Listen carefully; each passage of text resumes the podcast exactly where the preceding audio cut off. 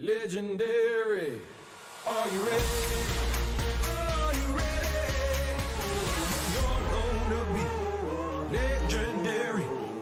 E aí, pessoal, vamos para mais um Pod Invest.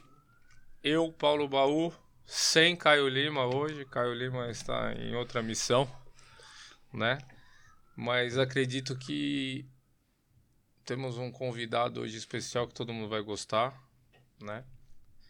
É, diferente de todas as vezes aí, é um, é um segmento diferente, mas tem uma história bonita para contar pra gente.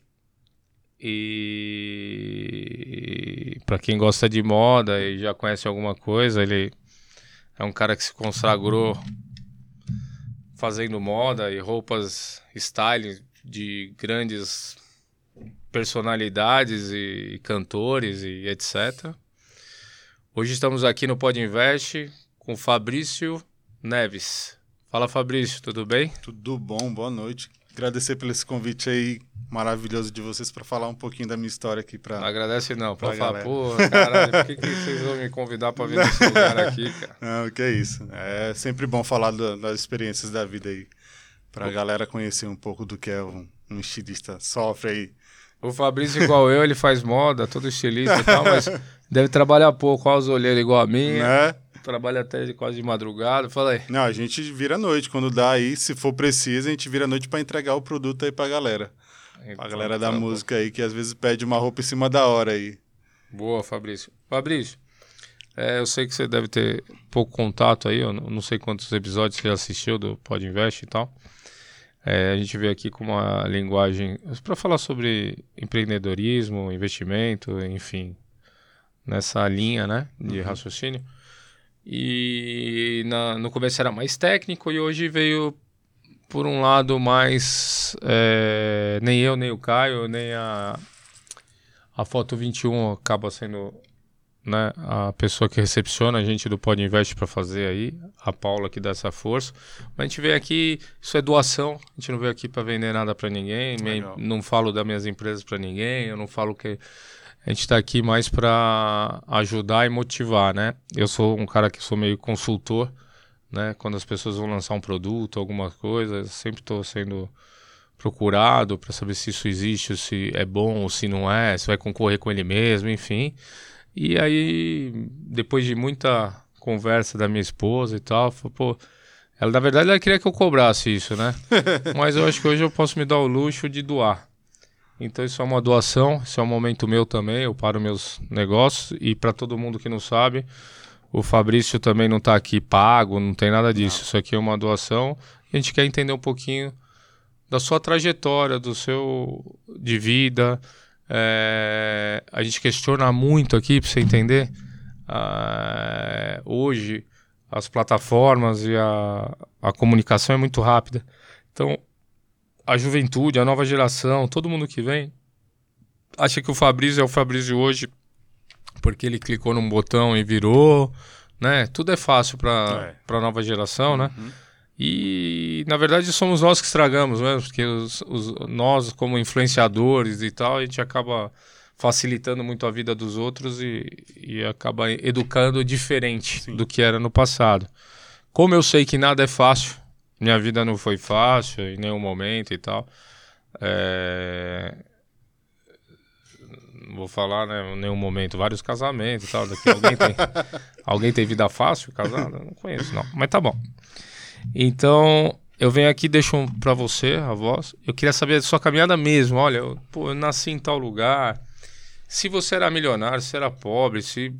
Pra mim, etnia, sexo, pra mim. não- não inte- Fala o que te, te agradar, tá? Sim, Mas eu sim, gostaria que você fosse bem transparente, porque é isso que a gente vem passar. A gente vem passar a caminhada de uma pessoa que hoje é de sucesso, né? Você está em algumas entrevistas, eu sei que você já participou de algumas entrevistas, e hoje você cuida aí de grandes nomes, né? Sim, sim. Então é uma responsabilidade gigante, fora seu business do dia a dia, correto? Então fica à vontade. Essa câmera, se você, o dia, a hora que você quiser falar alguma coisa direcionada ou alguém que te segue, o seu público, ela é totalmente sua. Mas não precisa olhar para ela não, porque eu também não olho para minha. Vamos bater um papo aí, tá bom? É, mais uma vez eu queria agradecer por esse convite de estar aqui podendo falar um pouco da minha vida que é uma caminhada bem gostosa de se falar. Eu, eu gosto de falar que não foi sofrida, Uhum. que, que, que foi de objetivos e, e que a cada objetivo novo eu fui criando novos objetivos. Foi de foco mesmo. Isso foi de foco. Acho que eu foquei no, no que eu queria e, e corri atrás. Eu cheguei em São Paulo em 2013, eu acredito que foi 2013. 2013. Vai fazer 10 anos que eu tô aqui. Você vem de onde? Eu sou de Castanhal, no Pará. Tá. De, que é o interior de Belém, uma hora que fica de Belém do Pará, que é a capital. né? Correto. Eu saio de lá com meu companheiro, meu companheiro veio na frente e ele falou: Vamos para São Paulo. E lá vocês faziam alguma coisa? Eu já trabalhava com roupa de quadrilha, de carimbó, que é uma cultura é, que é muito grandiosa no Pará. O Pará Quadrilha? É, Qua- quadrilha? junina, que É que você fala É. quadrilha em São Paulo, meu Deus do céu, hein? aí vim pra São? Paulo trabalhar com Não quadrilha. isso não, que daqui a pouco vão falar que você é da sigla, que você é do caramba. Não, não. Deus me livre. A, a cultura no Pará é muito forte, então eu comecei a trabalhar, comecei a desenhar lá no Pará e comecei a trabalhar com isso lá. Esse foi seu primeiro emprego Foi meu primeiro trabalho autônomo. autônomo. É, meu primeiro trabalho Qual que é o seu autônomo. primeiro emprego? Primeira fonte de renda sua? Pô, eu comecei, sei lá, engraxando sapato. Eu comecei lá trabalhando em vendendo sapato, realmente foi numa loja chamada Esplanada vendendo sapato. Aí, adivinhei. eu tô igual a mãe de Iná hoje, cara. Vambora. foi, realmente foi isso. Mas eu já gostava muito de desenhar, eu gostava muito de dançar. E eu cheguei também a trabalhar um tempo com bandas, eh, bandas musicais, né? E eu desenhava para os cantores, para os bailarinos. Então aí eu falei, cara, é isso que eu quero, é isso que eu acho que eu tenho um dom para isso e é isso que eu vou correr atrás de me especializar e de ver e focar. E aí foi quando eu conheci o Luiz, o Luiz falou que queria vir embora para São Paulo, eu falei, vamos, né? Não tem nada para fazer aqui mesmo. O Pará é um... o Pará é maravilhoso. Posso dizer isso. O Pará é muito maravilhoso. O estado, o meu estado é muito rico em cultura, muito rico em, em, em, em- comidas típicas, mas o polo de moda é muito fraco. Não se tem cursos de moda no Pará. Tem uma faculdade só de moda, que é. Não esqueci, eu esqueci o nome da faculdade lá agora. Uhum. Mas não se fala muito em moda. Não tem desfile de moda. Eu acho que até hoje até tem, mas não é tão comentado. Mas cursos mesmo de costura, modelagem, A desenvolvimento. cultura é diferente. É, né? a cultura Do- é bem dos diferente. grandes centros, é bem, né? bem diferente. Tanto quando eu vim para São Paulo que eu vim entender o que, que era tudo aquilo que eu fazia. Todos aqueles desenhos que eu fazia, aquela parte de modelagem que eu fazia, que eu, que eu vim me encontrar. Aí assim, o "Ah, pessoal olhava pra você lá e falava, pô, esse cara é um alien, né? Não é possível. Não, o cara. Tem muita gente boa também no Pará em relação a, a esse tipo de trabalho. E, mas é aqui mesmo que eu me encontro e falo, é isso que eu quero. E aí comecei a trabalhar aqui em São Paulo como auxiliar administrativo numa empresa chamada CSU. Ah, você que já fica não no- veio no seu, no seu mesmo. Não, eu vim aqui vim pra ralar mesmo. Eu Ah. Cheguei aqui sem nada, sem grana. A gente veio aqui para trabalhar mesmo, para ralar e tentar conseguir o, o do dia a dia, né? Tá. E aí, graças a Deus, com uma semana eu consegui já emprego em São Paulo quando eu cheguei. E tem gente que fala que é difícil arrumar emprego em São Paulo, né? Cheguei. e- não, mas eu cheguei já Sempre focado. tem alguma coisa pra fazer, É, eu cheguei- a verdade. Quando eu cheguei em São Paulo, eu che- cheguei focado. Eu falei, não vou ficar parado. Eu fiquei dois dias descansando para me adaptar à, à- à região, né? Porque lá é muito quente, aqui é, é um quente seco, lá é um quente mais úmido. E aí eu falei, cara, hoje eu cheguei acho que uma quarta-feira. Quando foi na sexta-feira, eu fui atrás de emprego. Na sexta-feira eu consegui já uma entrevista e na sexta-feira eu já fui contratado como auxiliar de expedição. Que bacana, cara. E aí, nessa primeira empresa, eu comecei.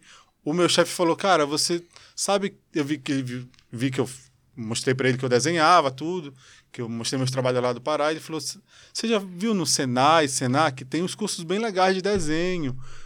Eu acho que é interessante para você. A partir disso, do que ele me falou, eu fui atrás. E aí foi, eu fiz o meu primeiro curso de desenho de croquis que eu já desenhava, mas eu precisava adaptar o meu desenho. Precisava aprender mais do meu desenho. Eu, eu acredito que eu sou autodidata em relação ao desenho, por desenhar desde criança, já tenho a mão boa para desenho. Já tem o jeito, né? Já tenho o jeito. E aí acabei embarcando nessa de fazer um primeiro curso pelo Senac, que foi incrível, conheci pessoas maravilhosas. E nesse primeiro curso, eu já tive a sorte de encontrar uma super pessoa que se chama Anne Cardoso, que me apresentou para minha primeira empresa de moda. Mas isso você estava em paralelo, você já você trabalhava na administração lá. É, já trabalhava. Não, voltando um pouco, que parece que foi rápido assim, né? Não foi tão É. rápido. Eu chego em São Paulo, trabalho nessa empresa chamada CSU, fico desempregado. Ah, saiu. É, eu acabei ficando, eu fiquei um ano nessa empresa. E fui trabalhar de garçom para poder conseguir me manter durante essa época até eu chegar nessa empresa. E batalhei bastante de garçom. A gente trabalhava de segunda a segunda, praticamente fazendo duas festas, três festas no dia, para ganhar 50 reais. E esse dinheiro eu investia em mim, em- em cursos. Fora os aluguéis que pagava, comia, né? Aí, moçada, facinho, né? Facinho. 50 Fora- reais, investe em você e ainda tem que comer, né? É, tem que comer, Aí companheiro, Às você vezes- é companheiro mesmo. almoçava, né? E não jantava, meio que isso. A gente almoçava e não jantava. É, é, e não parava, cara. E fazia curso. Eu cheguei a fazer dois cursos paralelos, tipo na terça e na quinta eu fazia um no Senac que eu consegui uma bolsa, que na época eu estava desempregado. Me inscrevi no Senac que eles estavam fazendo meio que uma bolsa de eles davam uma bolsa de estudo para quem tivesse desempregado. Você se inscrevia lá, tem tipo um concurso e aí você quem se inscrevesse primeiro ganhava essa bolsa. Então eu fiquei de olho e acabei ganhando uma bolsa dessas do Senac. Fora isso, eu fazia um outro curso no Senai, que era no Braz. Né? E, a- é, e durante esse período, fazendo festa final de semana, para poder pagar tudo isso. E fazia os cursos, costurava já ou não? Não, eu não, não, não costurar eu não costuro, eu só desenho. Só desenhava. é, só- ainda, não, ainda não trabalhava com, com nada de moda, né? Tá. Nessa época eu só fazia curso realmente. Isso 2014, 2015, mais ou menos, Tá. aqui em São Paulo. E aí eu fiquei, acho que um bom, quase, quase um ano também, mais ou menos isso, trabalhando de garçom.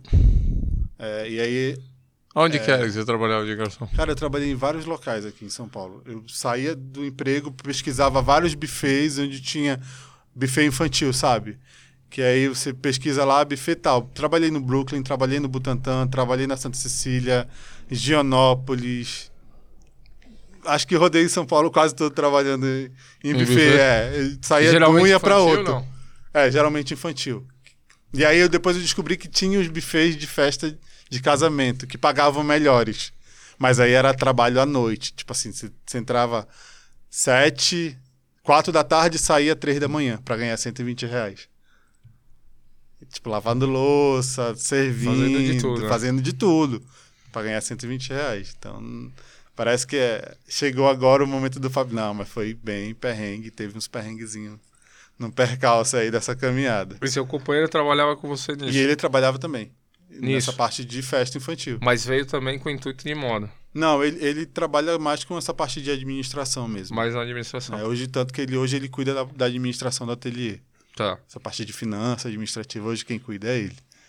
Mas lá. a gente teve bastante perrengue, assim. A gente, a gente ia, às vezes, pra casa de amigo pra comer à noite, vamos dizer assim. A gente amava quando a galera convidava a gente, porque a gente sabia que a gente tava sem grana mesmo. Pô, vamos lá, Vamos vamos, lá, boca livre. Vamos, boca livre, vamos lá, mano. Que tá, não tá fácil, não.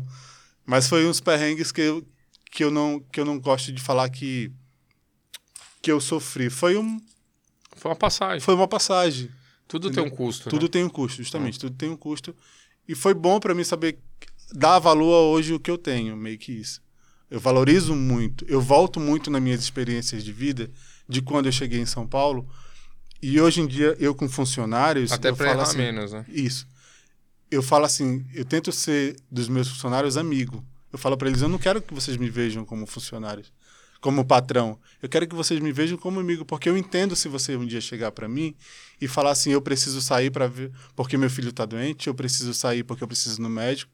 Eu vou faltar hoje porque eu entendo porque eu já passei por isso. Só não pode ser demais também, né? É- Uhum. Mas eu entendo, eu entendo porque eu já passei por todos esses processos de, de, de toda essa batalha que eu vim traçando até onde eu cheguei hoje, eu entendo tudo isso. Voltando um pouco na história aí. E aí, num desses cursos de, de, que eu fiz, que foram acho que uns quatro, cinco cursos, eu conheci essa moça chamada Cá Cardoso. Ela me apresentou para o dono do DED, que estava montando a marca dele, que se chama Ratier, que não está mais no mercado hoje. Eu entrei como um assistente de estilo nessa marca. E com três, quatro meses eu virei estilista com mais três estilistas que estavam cuidando da marca. Aí dois saíram, ficaram. Não, um saiu e ficou só três. Duas minas cuidavam do feminino e eu cuidava de toda a parte do masculino da marca. Aí eles estavam entrando para o São Paulo Fashion Week e aí eu fiz meu primeiro São Paulo Fashion Week com essa marca. Nesse São Paulo Fashion Week acabei conhecendo um dos estilistas que foram os que mais me incentivaram dentro de São Paulo, que foi para quem eu é, apresentei meu trabalho para ele, falei, ó, cara, esse é esse que eu sei fazer, eu sei fazer isso, isso, e isso. Ele falou, teu trabalho é maravilhoso, segue aí, foca mesmo no que você quer, que é o Lino Vila Aventura. Um abraço, Lino, sabe que eu te amo muito. É, você sabe que você foi muito importante, você é Quando muito tem que importante ser na minha elogiado, vida. tem é. que elogiar mesmo. É, ele sabe o isso quanto ele é maravilhoso pra gente. Ele... Tanto que a gente passou ano novo esse ano na casa dele em Fortaleza. E foi um convite dele. Ele falou: vem Olha pra que cá, gostoso. Passa ano novo aqui com a gente, que a gente quer muito que você venha pra cá. E aí fiz meu primeiro trabalho no São Paulo Fashion Week que eu jamais imaginei na minha vida. Desfilar um paraense do interior do Pará, desfilar uma coleção no São Paulo Fashion Week, mesmo que não sendo o meu nome, mas era o meu trabalho que estava ali na passarela, era meu esforço, era a minha garra que estava ali na passarela do São Paulo Fashion Week, né? Eu falei, pô, para mim é um orgulho imenso. Quantas pessoas, quantas pessoas não tem no mercado hoje em dia boas que não teve essa oportunidade de estar lá amos- mostrando seu trabalho?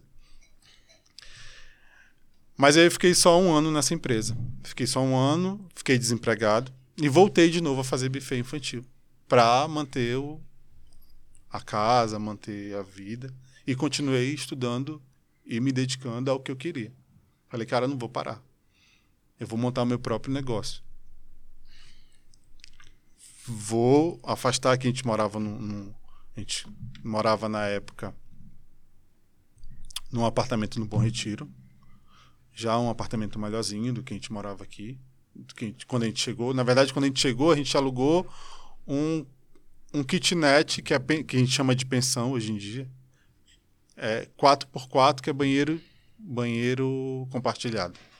Era uma cama só de solteiro, um fogãozinho e uma televisão daquelas bem chulecazinho. Bem antiga, vamos dizer assim. E aí a gente melhorou um pouquinho, foi para um outro, hum, que já tinha banheiro dentro. Aí quando, a gente- quando eu entrei para estilista dessa marca, aí a gente foi para o Bom Retiro já num apartamento melhorzinho. Aí já tava cheirosinho. É, né? Quando mas é, começa a melhorar, já começa a ficar, né? foi bem isso. Foi, foi bem dessa forma mesmo. Mas quando a gente chegou mesmo em São Paulo, que a gente foi para. Eu nunca, eu, a gente morava em casa no Pará, acostumado a morar em casa. Ah, quintal, árvore. Aí você chega em São Paulo, você tem que morar num, num quartinho 4x4 com uma cama de solteiro. Num aperto. né? Ó, E dividir banheiro ainda, que é. Até enche os olhos d'água. É, não, pô, é. Mas fica- é bom lembrar dessas coisas. Sim, Posso é. Você- eu acho que isso que dá força pra gente continuar, cara. E onde você tá. É, para as pessoas que não sabem aí, ele hoje ele faz. Pô, escuta o começo da história e aí hoje você fala, pô, mas hoje ele faz a roupa da mulher hoje número um no Do- Spotify. Spotify que é Global, Anitta. que é a Anitta. Então, assim, entenda só, você saiu do. É, é- é um choque gigantesco, mas olha o tamanho da trajetória, você não chegou nem na metade ainda, Uhum. né? Mas olha o que teve que passar para chegar em algum lugar. Entendeu? Legal isso aí. Não, mas é, é, é que nem eu falo. Eu sempre volto nessa caminhada porque me dá orgulho, sabe? De mim mesmo, Caraca, de saber é- onde eu é- cheguei. É, onde você sente o sabor de vitória. Senão você não tem vitória, não tem sabor, né? É, justamente Quando é isso. dado, não tem sabor, né? Justamente. Ah. Eu volto muito. É, Às vezes eu me pego no ateliê trabalhando e falo, caraca, olha, olha a grandiosidade do meu trabalho dentro da música. Vamos dizer assim, que hoje em dia ó, o público maior hoje em dia é a música. Olha, olha quem eu tô fazendo, olha aonde eu cheguei. E às vezes eu falo assim, mas eu sou só o Fabrício Neves normal. Eu não, Não é mais o Fabrício Neves normal, né? Já é o Fabrício Neves com, a, com o bumbum da Anitta, né? Não é fraco não, hein, menino?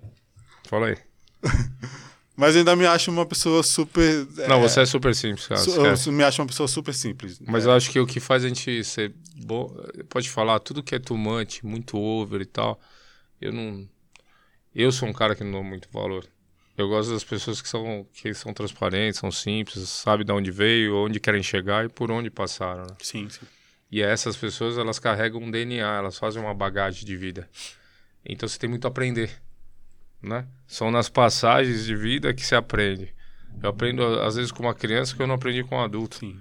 Entendeu? Porque ela teve uma experiência e, e aí, pô, isso aqui pra mim é gratificante, porque acho que pro Caio também, ele não pode falar porque não tá aí hoje, mas a gente, é, graças a Deus eu tô num, num ponto bom da minha vida, mas é, são pequenas, parece que não, parece que eu tô doando, né? Esse momento, esse horário, acho que as pessoas vão se beneficiar quanto a isso, né? Mas a gente tá ganhando automaticamente. Porque cada ponto, cada, cada sensação de vida, ou cada minuto que você passou ali de aperreio e tal, isso, isso fortalece a gente. Fortalece com o aprendizado que eu acho que você aprendeu com o seu parceiro, aprendeu com o seu, né? Com todo mundo que vem te, te acompanhando, né? Sim, sim. E eu vou te falar uma coisa do coração, a energia sua é boa, acredito, eu só gosto de energia, falo isso sempre aqui. E sempre seja essa pessoa humilde. Independente se amanhã você tá na França, costurando na Itália. Se você for sempre quem você é, essa, a raiz, ou que você é verdadeiro, é muito mais fácil de. Sim. É muito mais fácil de conquistar, de, de, de passar uma energia. Eu digo aqui no mercado, a gente tem que pôr máscara. Quando você vai pra rua, tem uma máscara você Sim. pôr, porque você precisa se valorizar, né? Senão também, né, as pessoas se aproveitam de você e tal. Mas Não, e a gente teve vários casos assim. não tô já- falando pra você ir sem, sem maquiagem, não. Não é isso não, mas... Mas é isso aí. Não, mas às vezes meu companheiro me briga por eu ser esse cara, esse cara tão de boa, tão. Ele que é o meu olho na empresa, na verdade. É, ele que olha. tem que saber cobrar, a hora de Ele cobrar que olha, que cobrar. ele né, que olha a maldade do povo. É. Ele abriu muito os meus olhos em relação a muita gente. Porque teve muito. Não vou falar nome porque é chato. Mas teve muito artista que quis se aproveitar disso. É óbvio, né? Teve várias pessoas que quiseram Não, se e aproveitar disso. momentaneamente é o seu marketing. Então você, é, eu acho que é até inteligente. Você até sabe que está sendo aproveitado, mas você aproveita daqui. Ele está aproveitando de você, você está aproveitando para surfar uma onda. É, mas teve uns que quiseram se aproveitar, mas aí não queriam divulgar, aí queriam. Aí não dá, Aí né? já não dá. Mas isso acontece, acontece aqui com a Paula. Só que o que acontece até aqui na, na, na Foto 21, que é uma empresa só de. tem de pod, tem de filmagem, tem de conteúdo, tem tudo. As pessoas querem, pô, me dá aí um. Como é que posso falar aqui? Voucher? Sei lá, me dá um. Porque são famosas. Beleza. Mas, cara, beleza, deu a contrapartida. Pô, mas faz uma chamadinha, né, cara? Pô, você tá aí de graça, que tem luz, café, batata, batata frita, acho que não tem. Pão de queijo, né? Uma secretária, um, tudo, cara, só dá um briefingzinho, só dá um, né, um... Ah, mas tem gente que acha que não, acho que é só dar, só leva, né? E que você passa por isso. Não, passa. Ela reclama muito disso aí em casa. Eu falo, não dá porra nenhuma não, mano. Não, hoje em dia. Hoje dia- honesto, quer vir, quer ser parceiro, vai ser parceiro, não precisa vir com dinheiro. Já que você traz uma estrutura, vem com, sua, vem com a sua, sua, sua, sua pessoa, com a, com a força que você tem, né? Mas, porra, dá uma ajudinha, né? Não precisa descascar o, o grogomilo, mas, pô, faz um. Como é que chama? Um, a, hã? Publi. Publi post, qualquer coisa aí. Sou Dá meio- um arroba, né? Eu sou meio shurek pra essa área, mas tá tranquilo, vai. Vambora. Ah, então, aí vamos voltando lá pra história um Aí, pouquinho. Paula, publi, hein, ó. Ah, Foto 21, Paula. Vamos lá. Depois que melhorou um pouco mais as condições, deu estar nessa empresa. A gente foi para esse apartamento no Bom Retiro. Na rua. Na rua. Na José Paulino. Nossa casa, nosso apartamento ficava na José Paulino, de frente para as lojas. Então, se acordava, você já dava de frente com todas aquelas lojas dali da José Paulino. Fora a multidão que já fica ali de manhã cedo. Aí dá apetite já, né? É, então eu falei, cara, vamos, vamos buscar. Eu já fiz vários cursos, já sei várias coisas, bora começar a colocar essa coisa pra, pra rodar. A gente tinha, a gente pegou um, um compartimento da casa, que a casa, a casa tinha três quartos. Aí já tava bom o Não, tava negócio, hein? melhorzinho. Mas o, Quarto sem banheiro, quarto com banheiro, com uma cama de solteiro, e agora já tem três quartos, hein? Tô sentindo. três quartos. Aí a gente pegou um dos compartimentos, a gente pegou a sala e transformou num mini ateliêzinho ali pra atender o povo. E aí o Luiz teve a ideia de falar, cara, você já fez vários cursos, você falou que sabe modelar, então bora começar a jogar você na OLX pra ver se a gente consegue alguma coisa. A gente não pode é ficar parado, né? E isso fazendo buffet sábado e domingo pra pagar as contas, né? Que aí o, aluguel já tava mais caro. Uhum. Aí tinha, tinha mais. Caraca, tem que pagar o negócio, senão a gente ia ser- sair daqui. Aí o Luiz colocou meu nome no LX e uma empresa do Bom Retiro me chamou. Isso foi que ano? Vocês lembram mais ou Isso, menos? não? acho que 2017, 2018, mais ou menos, né? É, 2017, 2018. Mais ou menos já. Eu fui para essa empresa, eu nunca tinha feito modelagem para empresa nenhuma. Quando eu cheguei nessa empresa, tinha uma outra modelista. Para minha sorte, ela sentava, ela estava na mesma mesa que eu para trabalhar. Aí, o que que eu fiz? mandaram lá as, as peças para fazer, né, para modelar tudo. Aí quando eu não sabia uma coisa, eu falei assim, mas como é que vocês fazem aqui? Porque onde eu fazia não, não era desse jeito. Aí ela falou, não, faz assim, assim, assim. Você metia uma bolinha É, metia meia, né? metia o louco, falava, mano, né? ó. Tá certo. Falava, ó, porque lá na empresa que eu faço não era assim, mas como é, como é o jeito que você faz aí? E a menina me ensinando de boa, graças a Deus a menina era de boa, né? E aí eu fui pegando, Foi pegando cara. jeito. Fui pegando o jeito, fui pegando o jeito. E aí falei, vamos anunciar no Facebook, tudo que é lugar, pra ver se eu começo a fazer aqui em casa também, né? Aí, nesse, nesse- aí teve um dia que eu vi, tava desconstruindo uma loja lá embaixo e tinha uma madeira dentro de um, de um, um gosto, daqueles gostos de acumular lixo, Sei. coloca na rua, né? Pra, colo- pra colocar... Caçamba, caçamba. Isso, tipo umas caçambinhas de... E aí tinha uma madeira, eu peguei e levei pra minha casa, essa madeira que era tipo uma porta, e montei uma mesa de modelagem pra mim fazer em casa. Que aí foi quando a gente abriu essa pequena mini, mini ateliê dentro de casa para começar a fazer modelagem. Aí foi um cliente, foi outro, isso tudo indo pela internet, né? Tudo pela internet. Só que nessa empresa. Não, que- vamos parar, vamos parar. Eu posso falar de. Tipo... Eu conheço um monte de gente.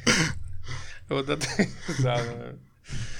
Que fez moda, eu caramba. Aí o pai dá a mesa X da Alemanha com o cortador do caraca, com o negócio e tal, porque minha filha, meu filho, cara. O cara pegou uma porta, sei lá, nem porta era. Nem sei se. Acho que, eu acredito que era uma porta, sei aquelas portas que compra pronta, assim. Não, vai sentindo, vai sentindo.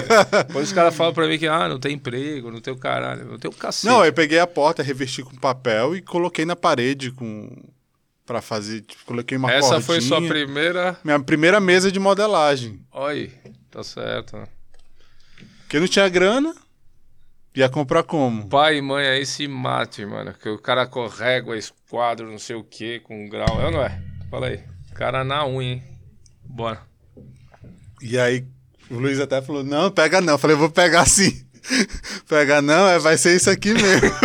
Dois cavaletes. É, dois cavalos, foi isso mesmo, dois cavaletes e a, madeira, e a porta de madeira, mano. Porque tinha que começar. Não, não tinha grana, velho. A gente tava, É. tinha que trabalhar final de semana. A gente pagava dois mil de aluguel. Não, era 1.600 de aluguel. 1.600 de aluguel. Pra naquela época, era muito. Se você não tem um salário fixo. Ele Ah. também, ele também tá, ele não tinha, Ele tava desempregado também. Então era nós dois fazendo buffet. A gente ganhava tipo 800 reais, 800 com 800 dava 1.800. Não dá, só pagava aluguel e a comida.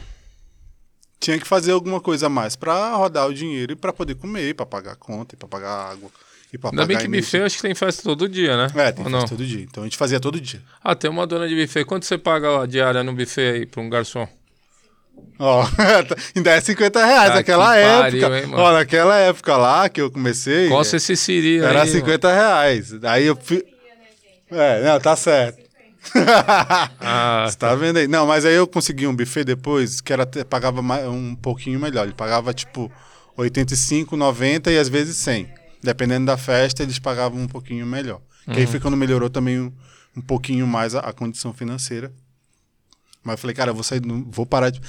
Sabe quando você faz aquilo só porque você tem um foco que você precisa sair daquilo, que a gente mesmo a gente não gostava mesmo de servir ninguém. A gente falava, pô, mano, tem que servir, cara.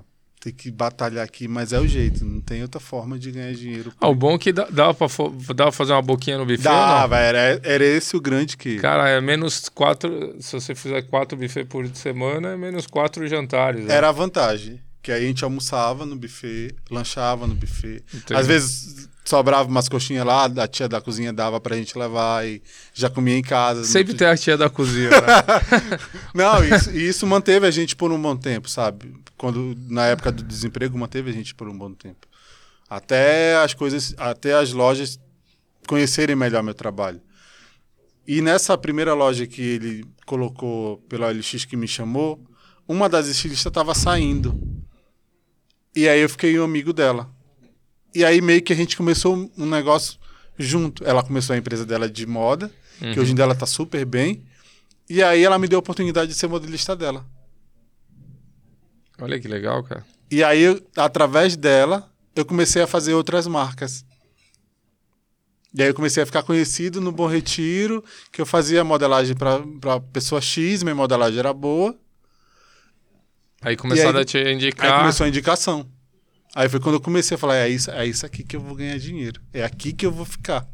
Eu não quero mais ser estilista por enquanto. Eu quero ser modelista, porque aqui eu vou ganhar dinheiro. E esqueci o negócio de estilista por um bom tempo. Fiquei sendo modelista, Até porque devia cobrir os gastos, tudo sim, e tal. já ganhava melhor, já dava pra tirar, o quê? Na semana já dava pra tirar o, o que, eu, que eu fazia a semana toda no buffet para pagar um mês, um mês de buffet, eu pag- ganhava em uma semana. Fazendo tipo cinco marcas. Fazendo modelagem. Aí você se dedicou 100% a isso. Só que eu não tinha costureira. E eu não sabia costurar. É, aí vem os perrengues da costura agora. Eu tinha que. Aí eu ia no Facebook, ou no Facebook não, nos grupos de WhatsApp, atrás de costureiro. Nessa primeira marca que eu, que eu trabalhei, que foi a Ratier, eu conheci algumas costureiras. E aí elas faziam pilotagem na casa delas, que geralmente tem isso. A pessoa costura e também costura em casa para também cobrir gasto de, de coisa. Tá. E aí, o que, que eu fazia? Essa, a primeira costureira que eu trabalhei, que eu modelava para as empresas, eu tinha que modelar de manhã, modelar até a noite, tipo meia-noite, vai. Meia-noite, uma hora. Aí eu tinha que sair seis horas da manhã para ir para Brasilândia. Isso, isso. Pra Eu modelava, cortava e levava, pegava uma hora de ônibus para ir para Brasilândia, deixava lá e pegava mais uma hora para voltar, para no outro dia pegar a piloto pronta. Nossa. Bom quando vai pegar e não ficou daquele jeito que você queria. E aí tem esse outro problema, é justamente isso. Você e sabe aí- que eu conheço um pouquinho. Eu já me ferrei com esse negócio. E aí tem esse problema de você Deus chegar me no outro dia e a piloto não tá de acordo com o cliente que pediu. E aí foram vários perrengues também dentro desse, desse tempo de se achar com alguém, com um costureiro bom. Teve gente que pegou e não fez, teve gente que era para entregar num dia, entregou, passou uma semana e entregou uma peça. E aí você tem que tentar ganhar a confiança do cliente para focar. Poxa, é isso mesmo que eu quero. Aí você se pergunta de novo, é isso mesmo? Aí você fala, é isso mesmo que eu quero. E aí você foca de novo fala, não, não vou desistir, cara. Eu não vou desistir disso aqui. É E apanha, né? Os caras gritam, xingam, não tá pronto. Como é que não tá pronto? Você apanha Não, bastante? você, não? você é xingado de todo, tudo quanto é. Não tem jeito. Porque não depende só do artista, não depende só de você, depende de mão de terceiro, quarto, o cara que vai. vai, vai... Por um- Nossa senhora. Melhor que a minha modelagem fosse, é, Você cai na mão, na mão de obra, né? se a mão de obra não é boa, o modelista Não pode ser o executa. melhor do mundo. Né? Se o costureiro não é bom, Acaba tudo, né? acaba tudo. Então, é, é- foram vários perrengues também aí dentro, até eu, até eu conseguir uma pessoa que está comigo até hoje, dentro da minha empresa, que se chama Renan, é o meu braço direito dentro da empresa.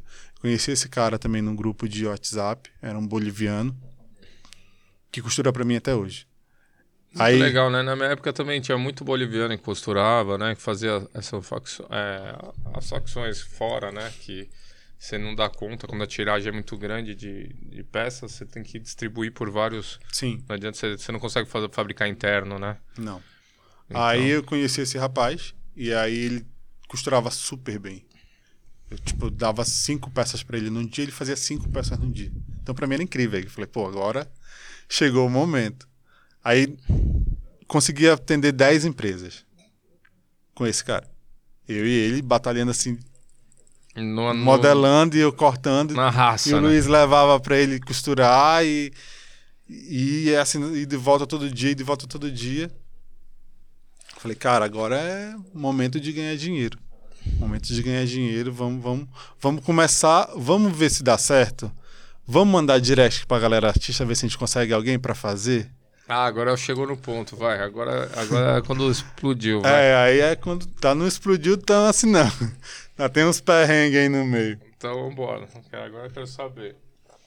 A gente começou, aí quando a gente tentou ir pro business, que a gente viu que poderia, que a gente já estava estabilizado com as lojas, a gente começou a mandar direct.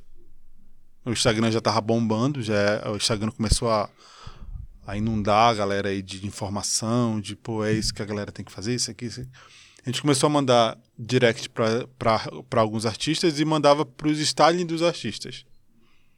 Alguns respondiam, outros não, outros falavam, ah, não, deixa para outro dia. E aí, na época, tava acabando uma novela que era A Força do Querer. Acho que é A Força do Querer. E a gente mandou mensagem pro Silvério Pereira, que hoje tá em Pantanal. Que se tornou um grande amigo meu hoje, pessoal. Amigo pra. Você sabe quanto você é especial pra mim também. Silvério Pereira foi a primeira pessoa que me deu a oportunidade de vestir um artista. A gente mandou um direct pra ele, falou que a gente queria presentear ele com uma roupa pra ele conhecer nosso trabalho e tudo mais. E ele falou: Cara, vamos lá, super ok. Ele tava super em alta naquela época. E hoje em dia continua estando. E ele foi meu primeiro meu primeiro artista que, que eu vesti com uma roupa. A gente mandou alguns directs também para outros, outros artistas que foi a que a gente acabou de comentar. Alguns tentaram se aproveitar da situação de Ah, não, tem, né? não sou, não sou famoso, quem é esse cara? Não é famoso, vou me aproveitar da situação aqui, vou pedir três looks para ele. Teve um ser humano que chegou a pedir três looks e a gente acabou fazendo. Me fez de trouxa real, assim. E usou os looks? Não usou. Nunca postou. Pior é usar. Depois não, e depois da vez. postar, né? Depois, passou-se uma época depois, ela veio perguntar quanto seria um look pra ela. Eu falei, cara, eu faço. é, O valor é X. Aí ela depois ela sumiu. Não quis pagar. Caramba, hein? Teve a cara de pau ainda de vir e, e perguntar. E engraçado, né? Geralmente a pessoa tem condição, né? Tem. Mas acho que.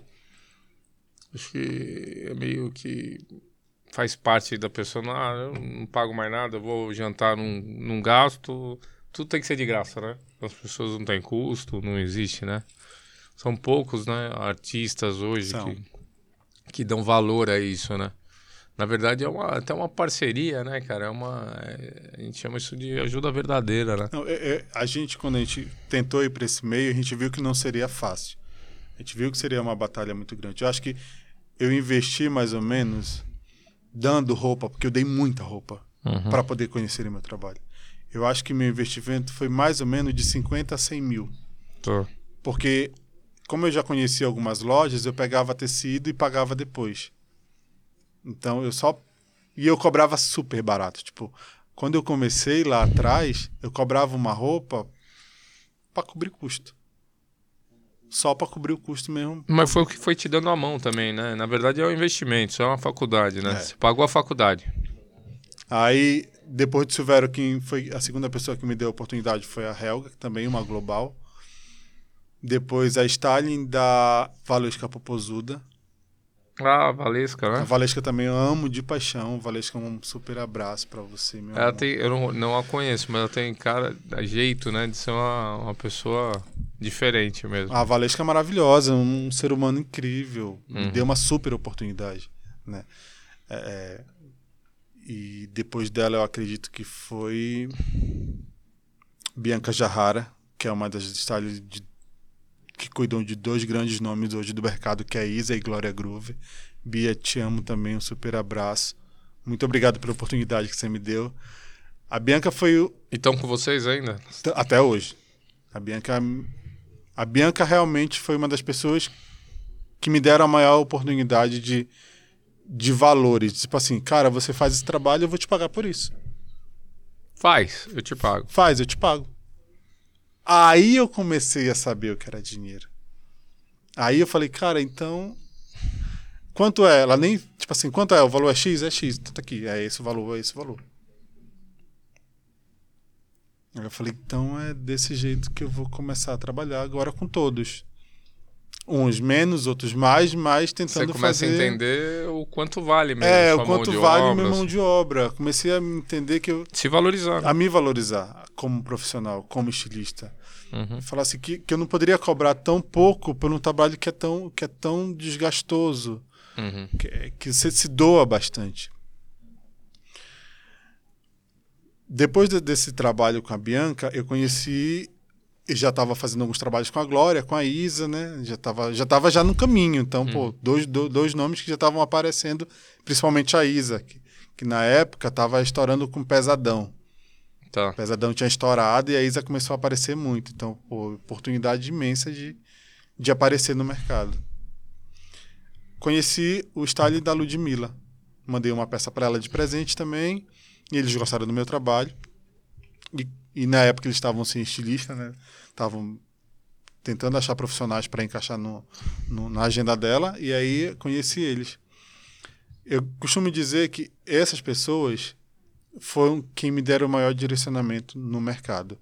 Principalmente a Lud. Uhum. Quando eu fiz a Ludmilla, eu tive uma ampla, ampla cartela de clientes. A Ludmilla me deu muito cliente. Porque Abriu o leque. por né? mais que ela não me divulgasse na época, né, ela não me dava roupa porque era pago, ela pagava a roupa, então não tinha obrigação de pagar, mas eu podia usar a imagem dela. Uhum. Eu podia postar, eu podia dizer que foi eu que fiz. Então, através dela, eu comecei a fazer Léo Santana, eu fiz Anitta, eh, eu fiz Tony Salles, que é do Parangolé. Através dela, eu consegui um leque maior, eu consegui um, um respeito dela, da Isa, da Glória. Eu comecei a fazer muita gente através dela. E aí foi quando eu começo Vai virar autoridade. a virar uma autoridade no meio da moda, no, no meio musical, no meio da moda. Só que para isso eu tive que abrir mão da metade das lojas que eu trabalhava. Tá, que aí era, era o piloto, era É. pra fazer. Eu, tipo, eu trabalhava com 10, eu reduzi para 3. Porque os artistas já me, já me cobriam o meu gasto. Que eu tinha que me dedicar mais, era uma dedicação maior para eles. Né? É uma, é, tipo assim, é, é, para a galera entender, a maioria dos artistas eles têm uma agenda, mas às vezes aparece é, programa de televisão, show do dia para noite e você tem que entregar aquela roupa do dia para noite. Tem que correr para entregar para não perder o cliente. Então, é, você tem que se dedicar muito àquilo que você faz. É, quando, quando eu trabalho com a Lud, eu fiquei um ano e meio com a Ludmilla, trabalhando só. Então, tudo da Lud era feito exclusivo. A Lud não, não gostava de comprar roupa. Ela tinha as roupas que ela gostava de comprar, mas a maioria do, do- das roupas que ela vestia em programa, televisão, show, a maioria era tudo. A gente tinha que fazer tudo, tudo, tudo. Então, Tudo customizado. tudo exclusivo mesmo. Exclusivo. Tudo exclusivo, tudo exclusivo. Então aí eu começo a entender que eu precisava aumentar.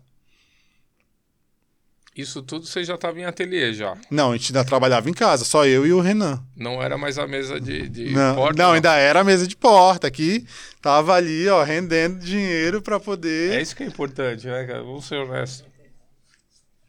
Era a mesa da porta. Isso hein? tudo na mesa da porta ainda em casa, só com compartimento ali. Demorou pra gente sair de casa ainda. Demorou tipo uns quatro anos pra gente poder sair. Pra poder. Até eu ter o ateliê hoje. Isso trabalhando em casa. Ah, E às vezes assim, é, dava um perrengue de não conseguir entregar roupa. Aí, Luiz, tu vai ter que ir pra Brasília entregar roupa de. E aí você tinha que gastar o lucro daquela roupa pra não perder o cliente. Que aconteceu várias vezes. Você pega o lucro, vai embora, vai pra atender, pra... Eu não podia deixar um artista na mão, né? Tipo assim, eu, eu, a culpa era minha. Eu atrasei porque eu tinha três clientes a mais. Tipo assim, não podia, não podia atrasar a Lud. Tipo assim, ah, tem roupa da Ludmilla, tem roupa da Glória, tem roupa da Isa, tem roupa da Aretusa. alguém, eu na gana de querer atender todo mundo, de não falar não, na época, hoje em dia eu já falo não. A galera me fala assim, ó, tem roupa pra amanhã, se eu ver que tá lotado aqui, eu falo, ó, não dá porque eu tô lotado, o ateliê não, não tem condição de atender. Naquela época não, eu queria mostrar trabalho, eu queria, eu queria entrar no mercado. E eu não falava não pra ninguém. Aí teve uma vez que tinha um show de uma artista chamada Aretusa, que era em Brasília. E a roupa não ficou pronta. E a gente trabalhou até madrugada. A gente teve que. E na época a gente não tinha cartão de crédito. Na época não tinha é, é, é, crédito em banco. Era o dinheiro contado, por mais que dava tudo no dinheiro contado ainda, né? Pô, ganhou mil reais e vai ter que pagar uma passagem de mil e quinhentos. Tira, mano, já veio no pedal do pano, é desgraça, né?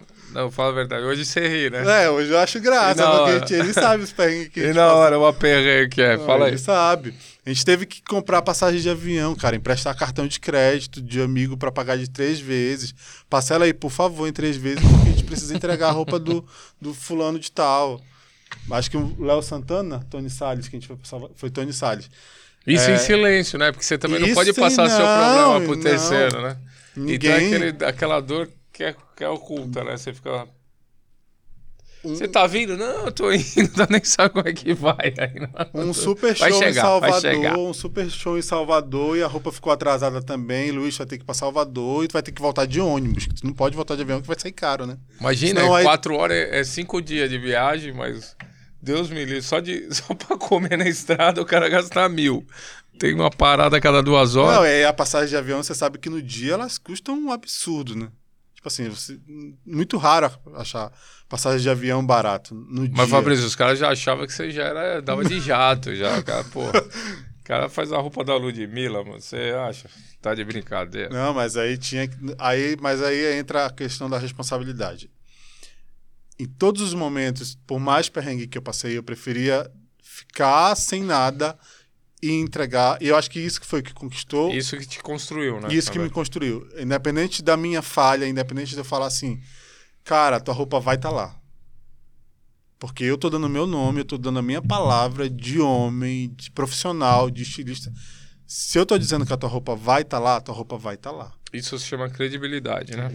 Então, e hoje qualquer todos mercado, eles, né? todos eles lembram e todos eles ainda trabalham comigo por conta disso. Porque, independente da, da minha falha no passado, como eu já falei com. Eu, eu cheguei a falhar com os alguns artistas de não, de não conseguir entregar, de prometer e não conseguir entregar e falar, me dá mais uma oportunidade. Eu já cheguei a fazer, fazer isso com alguns artistas que hoje confiam em mim ainda.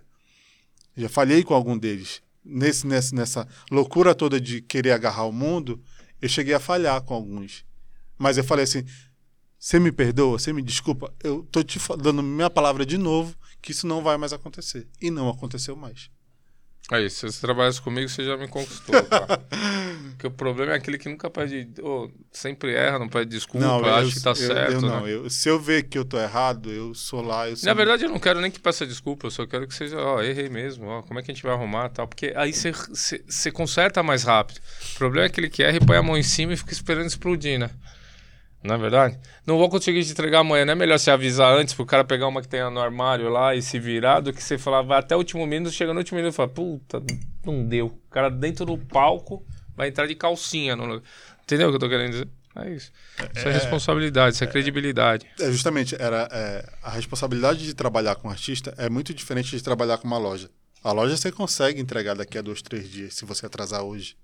Porque ela não vai fazer naquele momento a coleção. Ela vai produzir, vai cortar, que não é legal também atrasar. Mas você consegue adi- adiar um pouco mais aquela Ela vai entrega. ferrar quem vai produzir. Isso. Você passou só o problema. pro- Isso. O cara tinha dois, dez dias pra produzir, você falou, ó, agora Aí- você tem sete. É, bem, é bem- Aí o cara não entrega, o cara falou ia te pagar 30, 60, 90, agora é só 90, 120, você já fudeu alguém, né? Vamos ser sinceros. Não, sim, mas aí você consegue atrasar um pouco, assim. Um pouquinho mais a galera da, da, da parte de moda. Aí você é bonzinho, os caras, não, tudo bem, Fabrício, vai lá no outro e crau. É assim mesmo. Sempre sobra de alguém, é, né? sempre só pedir alguém. A sabe? fila é, ela é... Ela tem que andar, né? Não pode ficar parada. Mas aí, a, a grande questão é que aquela responsabilidade de se apresentar num programa de televisão é um pouco menor de que que uma peça que você pode entregar amanhã para uma loja, meio que isso.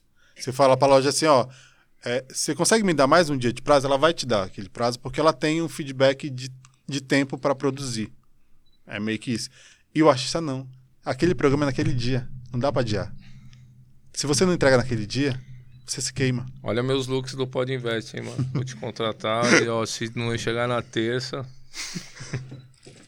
Mas é bem louco. E aí a gente passou esses perrengues. Eu tive essa, essa sanidade de falar, cara, eu preciso me organizar e eu preciso ter um público, eu preciso ter uma equipe maior. Aí eu encontrei uma outra pessoa que, e eu falei, vamos tentar expandir aqui dentro de casa, vamos tentar ir atrás de assistente, de alguma. Vamos tentar ir atrás de outro modelista, atrás de mais costureiro.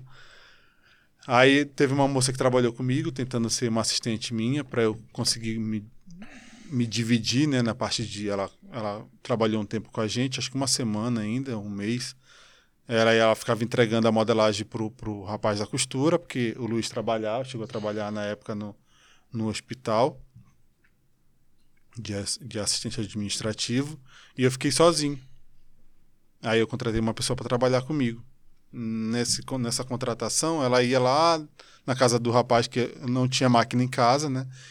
fazendo essa, toda essa costura para essa galera aí não tinha máquina em casa e o cara tinha máquina na casa dele. Então, ficava umas quatro quadras da minha casa. Então, ela fazia essa, essa. eu modelava, cortava, ela levava. Ela ia comprar tecido, pegar aviamento nas lojas.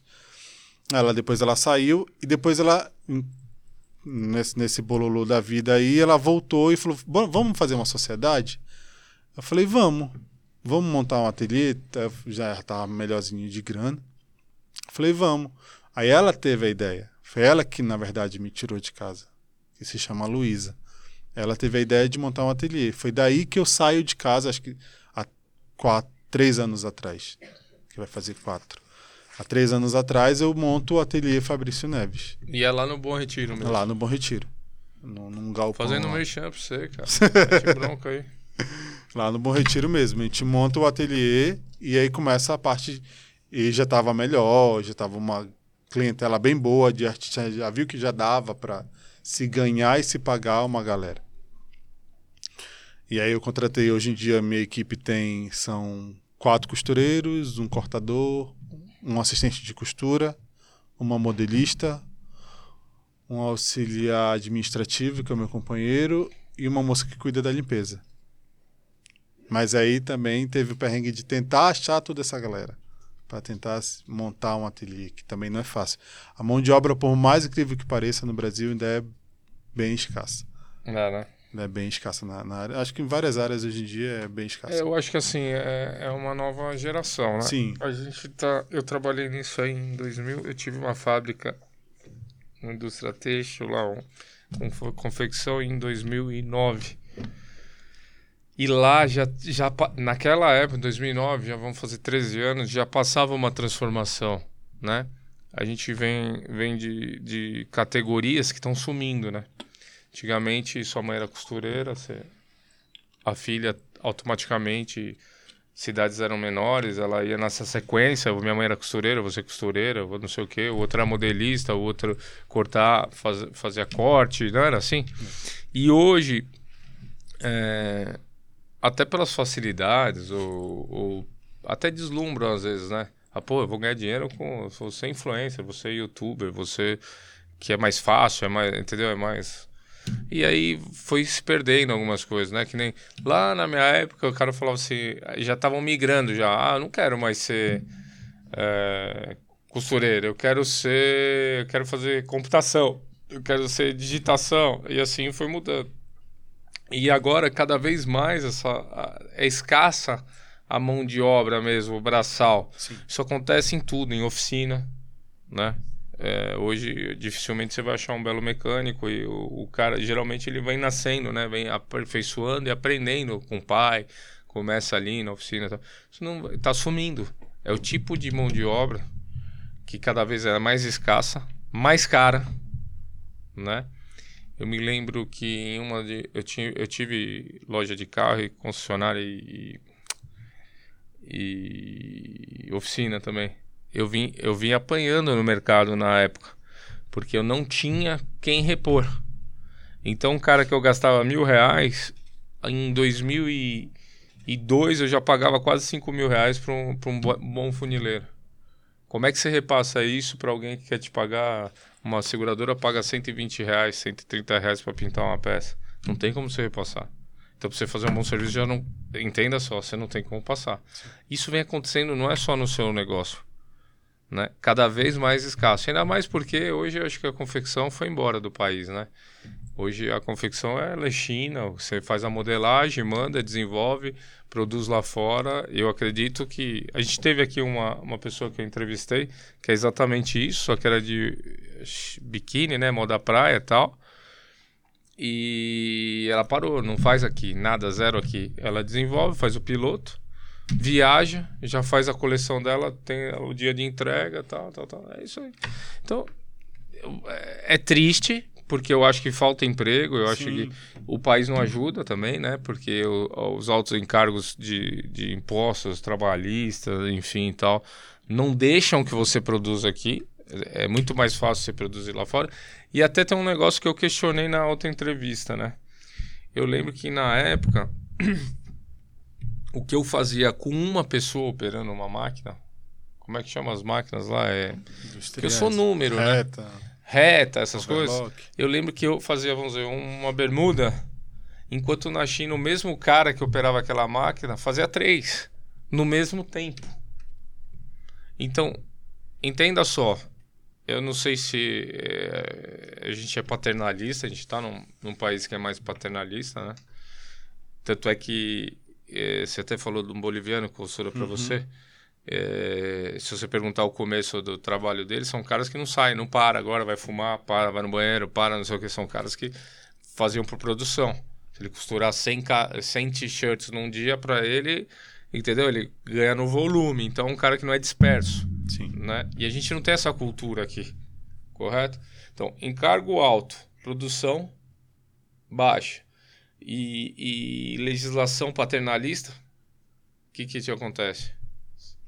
Falta Você perde. Não, você perde para qualquer outro país. Uhum. Você perde. Tô errado ou não?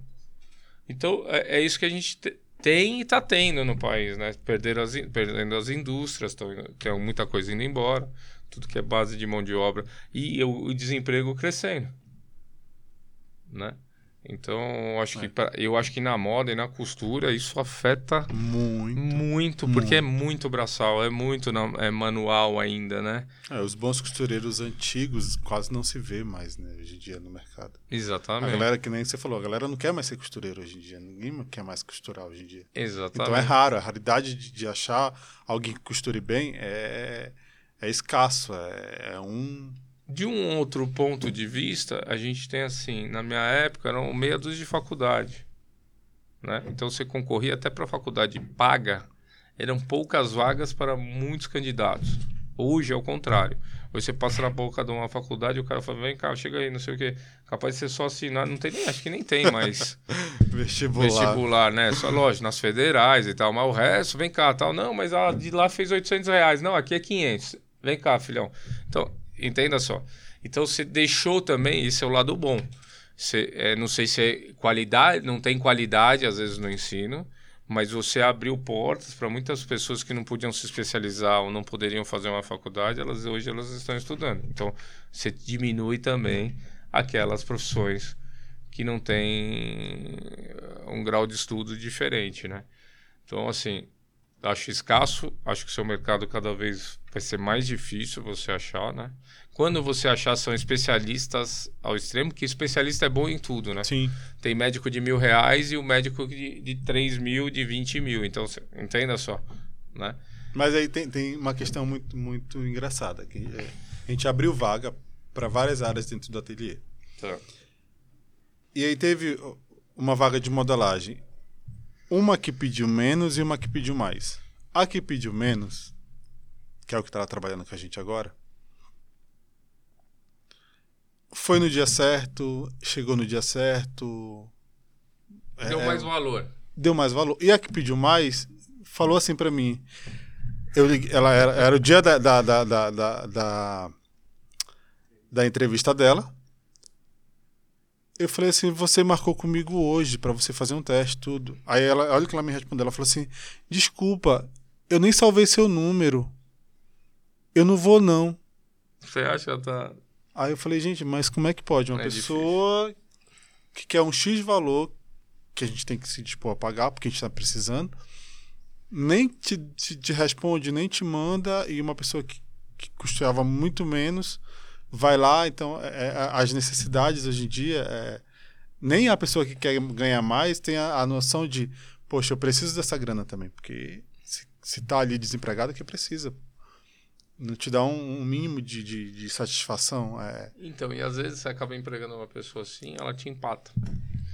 Então, assim, você não tá sabendo, aí, ah, puta, isso é difícil, aquele ônibus, aquele puta que. Meu Deus, me livre. Então, assim, a gente volta a falar sobre a cultura, a paternalismo e a legislação. Né? Se você for num país que nem os Estados Unidos, quantas horas você trabalhou hoje? Chegou atrasado um dia, né? Legal. Já não ganha o que ele chegou atrasado, o cara bate na hora, lá é a hora. Quantas? Aí, de segundo dia. No terceiro, ele não quer deixar de. Ele não pode ter um cara que ele não pode contar. Ele pode contar sempre uma hora a menos, duas. O cara chega a hora que ele quer, vai embora. Até garçom, quem for. O cara falou: quantas horas você trabalhou hoje? Tá, tá aqui, ó. Não tem ação trabalhando, não tem nada. Tá aqui, ó. Esse é seu horário aqui, dá licença tal. Já dá vaga pra outra entrar que quer trabalhar. Entendeu? Agora aqui, quando você pôr o cara pra dentro, você fica 10 horas pensando: puta, eu vou pôr mais esse cara pra fora. Esse custo esse mês, amanhã é mais um, um processo. E assim, entenda só, isso é o paternalismo. Isso tira é uma vantagem, é lógico, para o empregado, né? Mas acaba acaba deixando cômodo, entendeu? Porque você para tomar uma atitude, você demora 10, você vai pensar 10 vezes, você- e tira acaba tirando a possibilidade de pessoas que estão com vontade, querem fazer e querem aprender a trabalhar. Isso que eu acho errado. Tá? No Brasil, né? Eu acho que um dia a China vai corrigir porque o desemprego tende a crescer, eu acho. Né? Tá Vai, diminuindo, mas eu acho que tende a crescer de novo daqui a pouco. Mas hoje em dia o ateliê, o nosso ateliê pelo menos tem, tem uma equipe muito boa. É, ainda estou sofrendo um pouco para achar um assistente. Que assim, a galera pensa que porque se trabalha com artista se ganha muito e não é tão real essa essa questão ainda. Ainda não.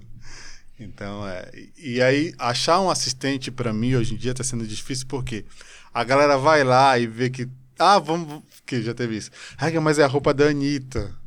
Mas, cara, é só a roupa da Anitta. É. Pra mim é só a roupa da Anitta. É só mais um cliente. É como se fosse a roupa do, do cliente X, que é uma pessoa comum.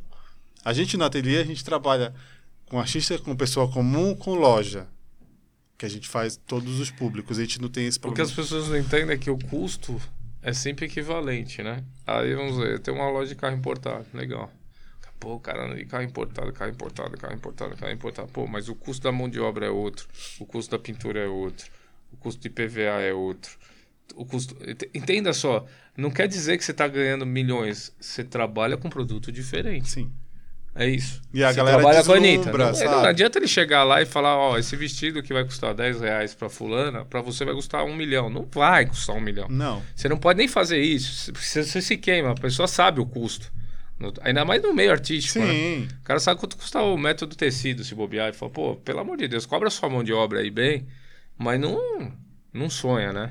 Não, Acho é que bem- acabou um pouquinho desse Não, negócio. e é né? o grande que é, que a gente voltando aí, é, achar um assistente hoje tá tá difícil por conta disso. A galera vai lá e se deslumbra, e aí, aí fala, aí fica uma semana, 15 dias, aí a gente tira porque não tem condições de ficar com a pessoa, porque a pessoa enlouquece ali e fala assim: ah, vou sair vou montar meu ateliê. Isso, eu conheço um monte, cara. lá no meu ramo aqui embaixo, aqui isso acontece. O cara fala, pô, eu conheci já, meu, nossa, trabalhei com o Paulo lá. Puta que pariu, eu já sei tudo, mano. Agora eu vou fazer o meu. Não é assim, Não cara. é assim. A pessoa não sabe que a, Não é assim. todas essas E eu vou te batalhas. falar, eu que- fico com dó, porque às vezes até aconselho. Falo, cara, na moral, você não. Não quero nada de ninguém a mais. Eu não quero ser mais que ninguém, mas às vezes você não tá pronto para isso. E outro, o mercado não é tão simples. Talvez a estrela brilhou para mim, você pode ser melhor que eu. Mas ela não brilhe para você. Eu acredito na, na energia, a estrela tem que brilhar, você tem que estar naquele lugar no momento certo e tal. Entenda só. Né? Você ter mandado o, o direct na hora certa, Na hora porque certa. se você mandar um pouquinho antes, a mulher não dormiu bem com o marido, ah, vai tomar no cu, mais um aqui enchendo meu saco, mandando negócio de roupa, entendeu ou não? Não, e esse direct que a gente mandou custou pra. Não foi assim, ah, do dia pra noite, não. Não, É, e vários, vai e direct, vários, até ela e- acordar sorrindo tal, dormiu bem, o maridão fez o negócio, tudo certo e tal. Então, é, é isso mesmo, tudo na vida é assim. Então não adianta a gente se espelhar também 100%, tem, a, tem um momento também, né? Eu, eu acredito. Não, sim. Né? Mas aí. a- Você não acredita que tem a cara tão bom quanto você? Sim, E que não vai ser nada? vários, tem caras. Não, e que não vai ser nada, você Sim, acredita ou não? Tem vários caras bons em São Paulo que falam, cara, Porra, cara não. caralho. Tem cantor que eu falo, meu Deus do céu, como esse cara não consegue. Esse cara não é pra ser cantor, ele explode. Parece uma gralha, mano. Aí- não, juro pra você, aquilo não é música, cara. Aí, aí você olha um cara cantar pra caralho, não sei o que, não consegue nem tocar lá no Barbarama. Fazer uma palhinha ainda, não dá. Então você não. Entenda isso? Então isso é, isso é momento certo, hora certa. Tem que pensar muito bem antes de você dar o, primeiro, o passo. Né? Quando você for dar o seu primeiro passo, você- quantos anos você andou com a tábua aí, ficou lá? Tá lá, se bobear, você guardou ela ou não? A gente mudou de apartamento. Jogou fora? Acho que jogou fora. Acho que depois jogou fora. Vocês deviam ter guardado. Não, minto, Essa não aí eu fora. tinha guardado. Não, não Se fosse fora, minha, tava lá, mano. Minto, não jogou Ia fora, mandar não. assi- a Anitta assinar ainda a tábua do negócio. Não jogou falando. fora, não. Depois que melhorou as coisas todas, a gente foi pro, pra, pra Higienópolis, Santa Cecília e Higienópolis. Aí foi Aí, pra um apartamento. enjoado, hein, o menino já, hein, mano. Aí já foi pro, pra Higienópolis, aí a gente, como a casa era alugada, ficou, a camisa acabou ficando lá. A gente teve que tirar e acabou tendo que Mas você devia ter guardado. Você vai sentir falta dela. Mas eu, quase eu não jogo, o Luiz que quis jogar fora mesmo, porque não tinha como levar. porque ficou de estimação mesmo, cara. Meu. Foi a, a- a- tá- Tanto que a gente passa hoje em dia lá pela frente e fala, ah, pô, o apartamento que a gente. que a gente Fabrício, eu vou te cortar um pouco aqui, senão eu não vou fazer as perguntas aqui, então daqui a pouco os caras aí e tal. Daqui a pouco entra alguém aí, você não tá lendo, não, imbecil. Dá pra dar uma lida. Bom, vamos lá. Vamos. Caio Jorge tá fazendo uma pergunta pra você. Existe espaço para novos styles de alto padrão na moda ainda? Existe.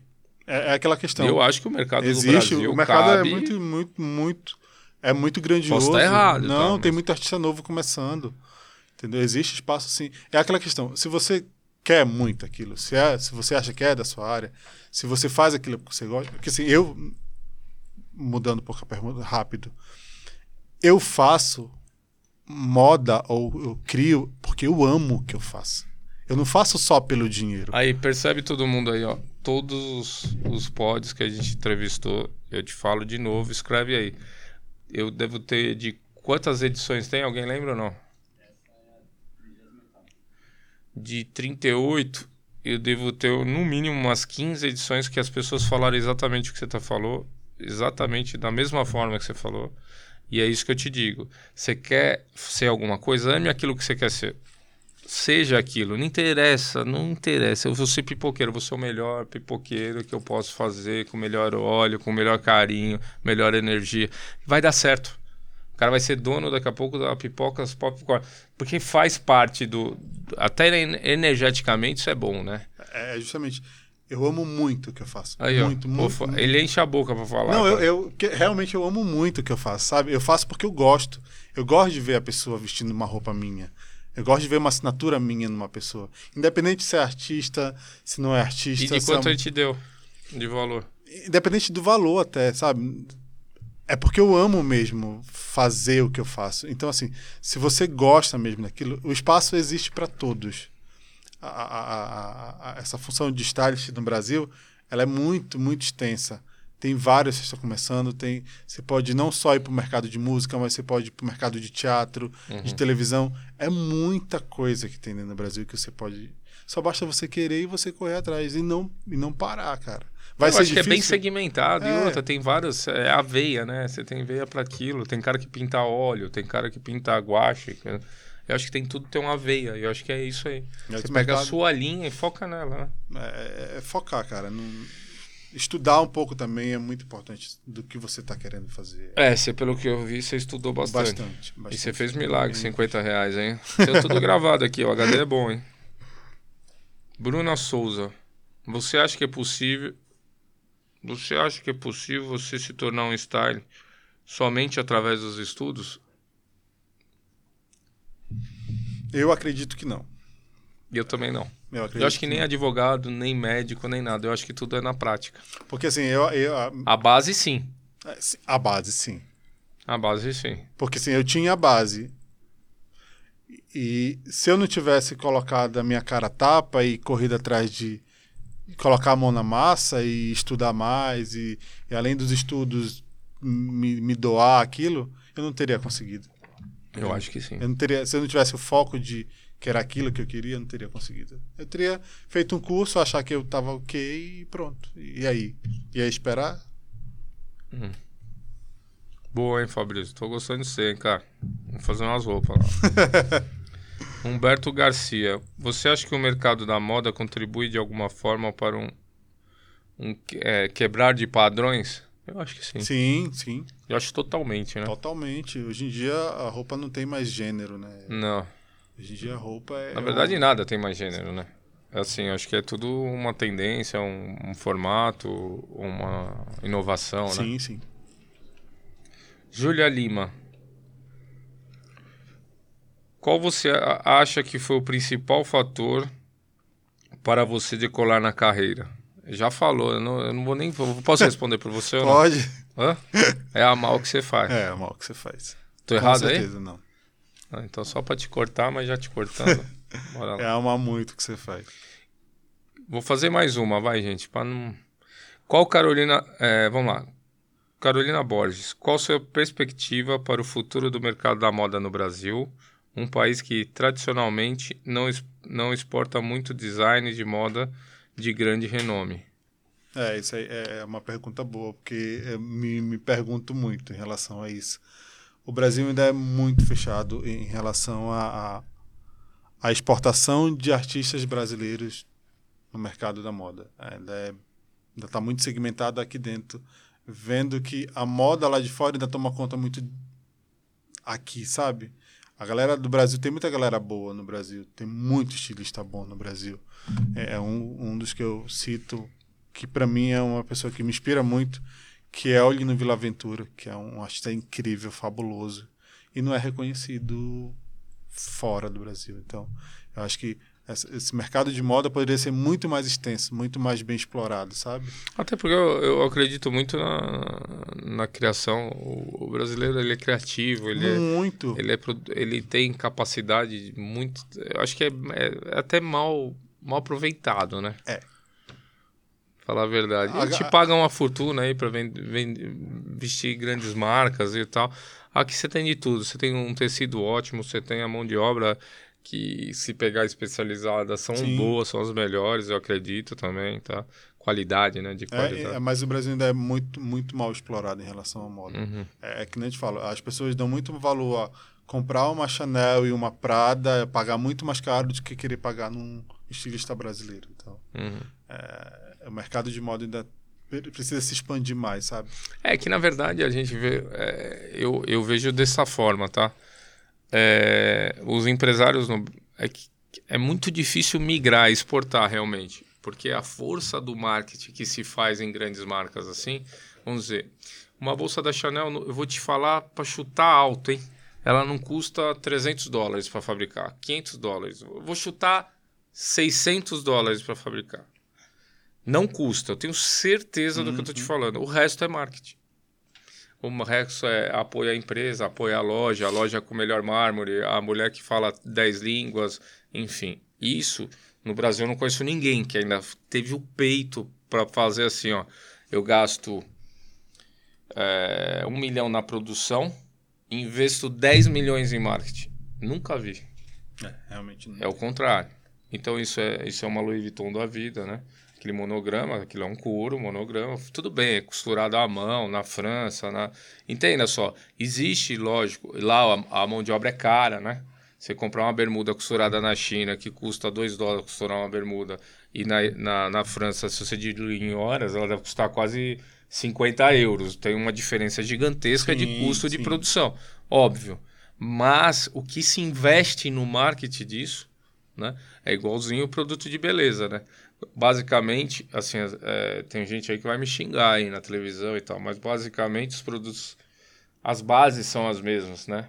do hidratante. entendeu? Aí um fala que é da castanha, o outro fala da castanha que tem pelo azul, e o é, o olho verde e tal. Mas o básico é o mesmo. Sim. Qual o custo maior?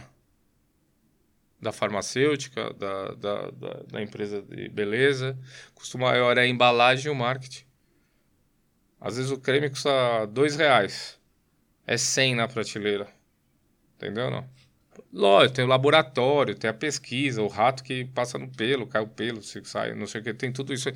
Mas é muito mais no marketing É, do marketing que é na, importante. na marca. E aqui acho que a gente não tem essa. Ainda não teve essa, essa audácia até, né? Porque também não é fácil, né? Sim. Então, bom, que eu acho, né? Não, mas é isso mesmo. O é mar- número, né? marketing no Brasil ainda é muito fraco em relação a isso. É É, é muito, muito fraco. Eu, te- eu tenho a intenção de montar uma marca. Acho que futuramente, sim. Ainda preciso. Estou estudando ainda todas as possibilidades de mercado, mas eu não queria, não quero entrar como apenas uma marca. Eu quero ser a marca. A marca. Então, no, no passado eu tive essa grande vontade, tanto é que eu fiz, né? Eu tive uma indústria têxtil e uma, uma confecção, né? E esse era um desejo meu, produzir grandes marcas. Eu produzi, já acho que até te falei, não vou fazer propaganda para ninguém. Hoje são os maiores ainda, né? Sim. no Rio de Janeiro e tal. E eu sempre tive a vontade de ter uma marca. Mas, cara, eu fui tão desiludido. Eu tinha 20 anos de trabalho e voltei 20 para trás, cara. Você é louco. Deus me livre. Tem que gostar mesmo. gostar. Tem que amar esse mercado da moda, cara. Tem de gostar, verdade. Tem que amar mesmo. Não, não, dá para fazer. E você vê grandes nomes no Brasil, você falou um aí, não vou citar o nome porque é chato pra caramba falar, que o cara era o ícone. Eu lembro que ele ele fez o vestido de noiva de uma de- eu até ajudei esse amigo meu na época, pra mulher dele. E em oito anos o cara não se tornou mais nada, né? Ele era o papa do negócio. Em oito anos, ele, lógico, ele teve a, ele teve uns problemas aí, acabou queimando um pouco a imagem dele no mercado, mas ele meio que patinou na marca, né? Então, assim, é muito fácil você também. Eu, eu, eu sempre falo isso aqui. É, é muito fácil você chegar em algum lugar. A palavra mais difícil no mundo, para mim, chama-se manter. A manutenção de qualquer coisa na vida, manter sua esposa, manter sua casa, manter seus filhos, manter sua empresa, manter seu negócio. A- se manter lá é difícil. É. Chegar, você chega. Se manter ali, eu vou te falar, esse é o maior, maior dificuldade, eu acho que de todos, né? É, é o que a gente está tentando fazer, é justamente isso. A gente chegou num, num, num patamar de atender vários artistas incríveis e falar: se eu não melhorar, eu vou cair. Então, bora começar a investir dentro daqui do ateliê mesmo para tentar contratar no- novos profissionais para a gente conseguir. também, chama time, né? Se você perdeu o time, você chegou num lugar, você despontou por causa da Anitta, fulano, Beltrano, tanto faz. Te chamou, né? Você saiu do, do breu, do nada, e te puseram na luz. Se você não aproveitar esse momento da luz, ou vai para sua marca, ou, você tem que... Nesse momento, você tem que aproveitar Sim. tudo. Se você não aproveitar esse momento, ele vai se apagando também, né? Né? É igual os fogos de artifício, você explodiu. Agora você tem que aproveitar o clarão. Clarão, pra onde eu vou? Vou abrir uma marca, vou fazer calça, eu vou. Não, a gente começou a tentar ir para o mercado internacional agora. A gente chegou, aí a gente fala, cara, aqui já foi a maior, então. Pô, se você fizer pra Mariah Carey, me, me avisa. Então, aí, bora- bora começar a ir entregar fora. lá E aí a gente tá- passagem.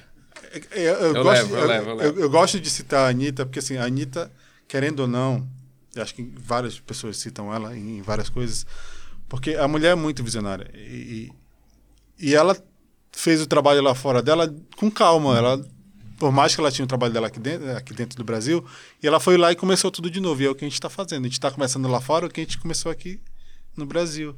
Mandando direct pra galera de fora, vários ali lá fora. E aí um, um já respondeu, a gente já mandou uma roupa lá pra fora. Já uma influenciadora lá, que é amiga das Kardashian, usou ela no aniversário Ó, dela. Kardashian, hein? Aí sim, É, aí é e aí já tá começando a tentar ir pra lá, cara. Não pode estar já chegou aqui, então bora. Então você deu boom e você tá indo na mesma linha que você já veio. Você quer aproveitar e surfar essa mesma onda, né? Aí voltar ao, tem dois, voltar tem dois formatos, é. Você dá o boom e, e procura um segmento que, que você se consagra e te dê um, um alicerce, né? Porque eu, eu não sei, eu não, eu não conheço muito do seu negócio, então eu não posso até explorar.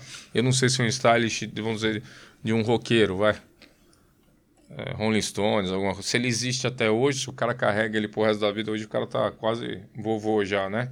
Mas se ele vem junto e essa, ele não perde esse, esse link, ou se é um momento só. Não, não. Ele, Da- Geralmente todos os artistas têm um styling que E ele vai carregar. E ele carrega com ele pra vida, assim. Aí sim, aí.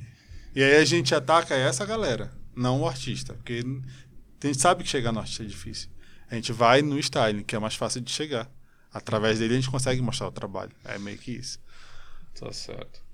Bacana, cara. Bacana. Eu vou te falar uma coisa, Fabrício. A gente vai para um, um quadro aqui que a gente faz com todos os, os nossos entrevistados. E na verdade eu nem sei as 10 perguntas, mas eu vou tentar fazer. Não é porque é, um- é meu sócio que faz ela, mas eu vou tentar chegar lá. Vocês ajudam aí, tá? Faz favor, hein? Hum. Safadi. Então vamos lá. São 10 perguntas, não sei se vão ser 10, vão ser as que eu lembrar. Tá bom? Minha cabeça já tá com amnésia esse horário.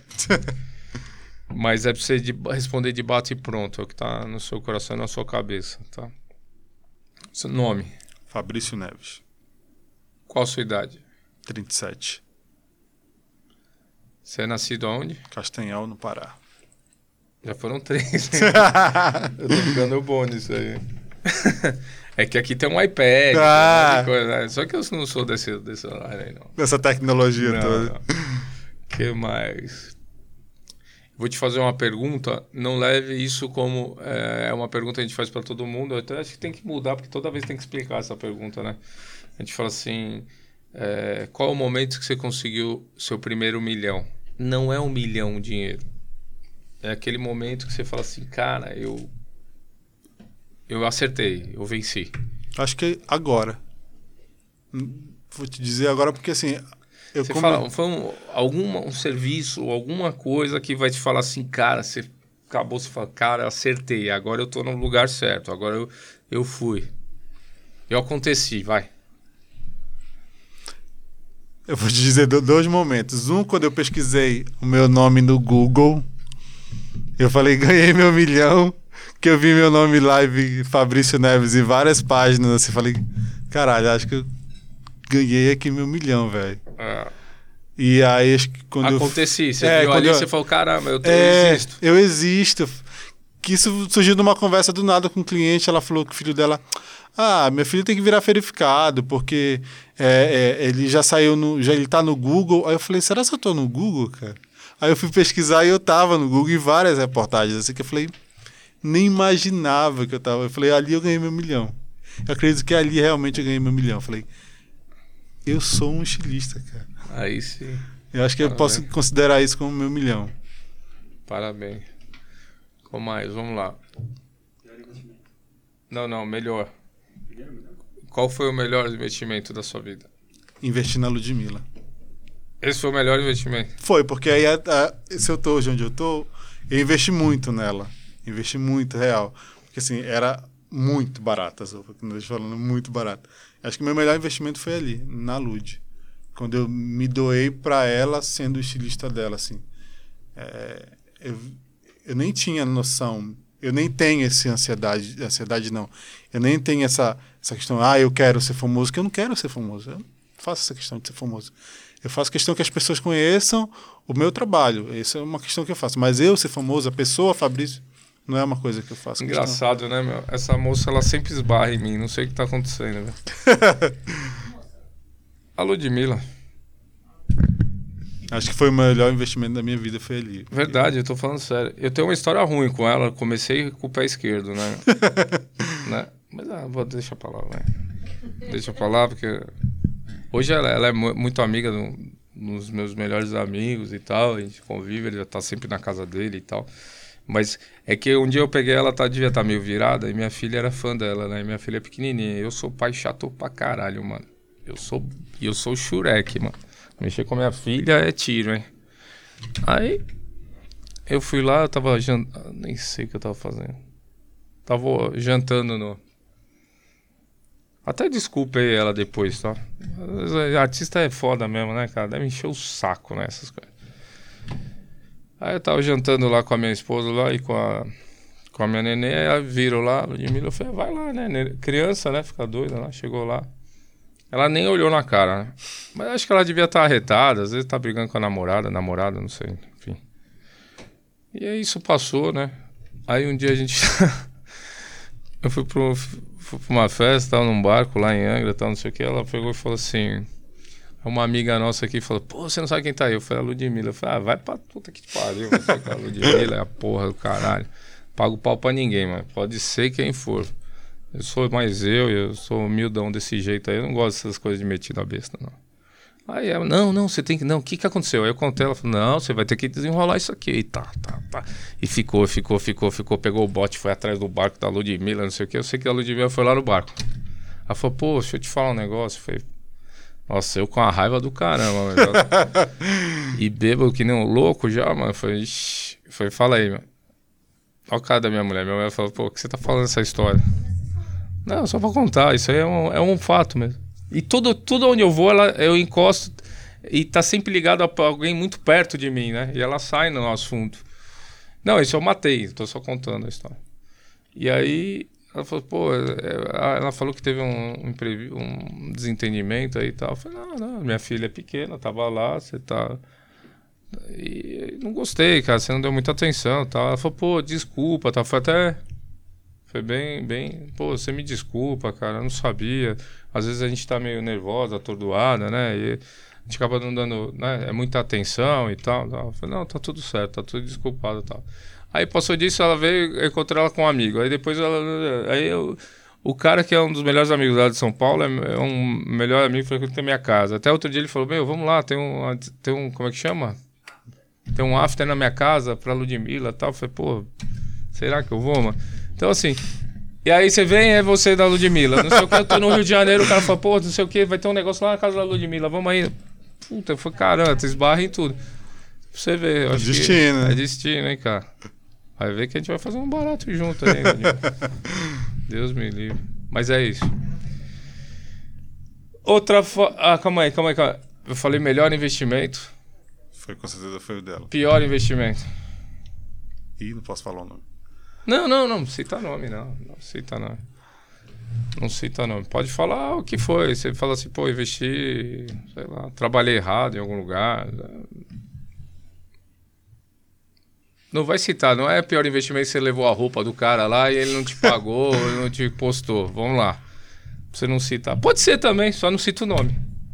Teve, teve um caso de dessa de que a gente comentou aí, que foi umas três roupas e a gente esperava um super, um super contribuição dessa pessoa. E aí não rendeu nada, cara. Foi só gasto de passagem, é, táxi, Uber, e não teve nem tipo assim, ah, muito obrigado pelo menos pelas roupas. Acho que foi um dos piores investimentos.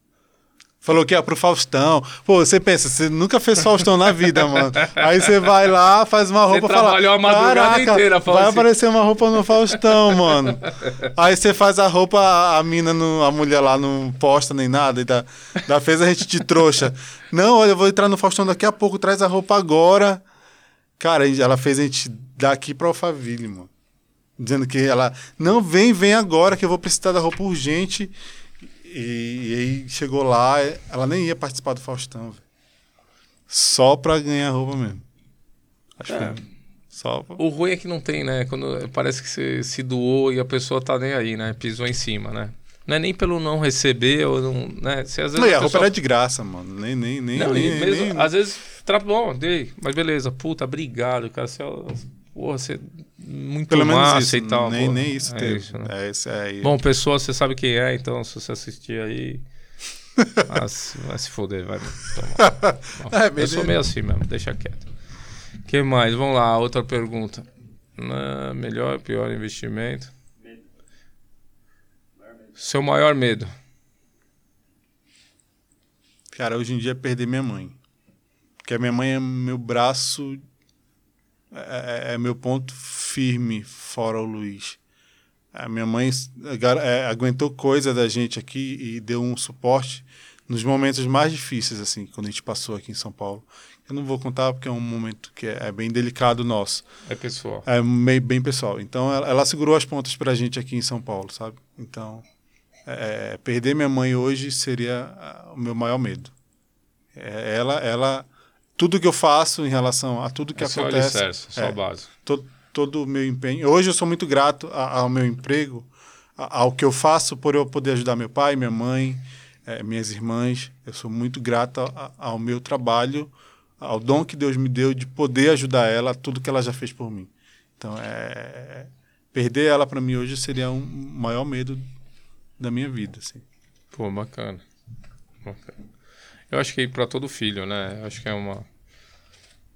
Mesmo pessoas que não se dão bem ou se dão, mas é a mãe, é. É, é um alicerce, né? Que a gente Sim. pôs no mundo, né? Bom, a gente vai chegando ao final, mas eu antes de chegar ao final. Talvez essa câmera é sua, tá? Aí, para as pessoas que seguem o Pod Invest e te seguem, que estão te assistindo nesse momento, né? Eu queria que você deixasse um recado. Um recado seu de vida, de trajetória, de. de... Para as pessoas que se espelham em você, Sim, sim. tá? Se espelham na sua atitude e que passaram a se espelhar nesse momento aí. Falar: caraca, meu, olha que história de vida bonita e tal. Deixa um recado para eles, para nós aqui do Pod Invest.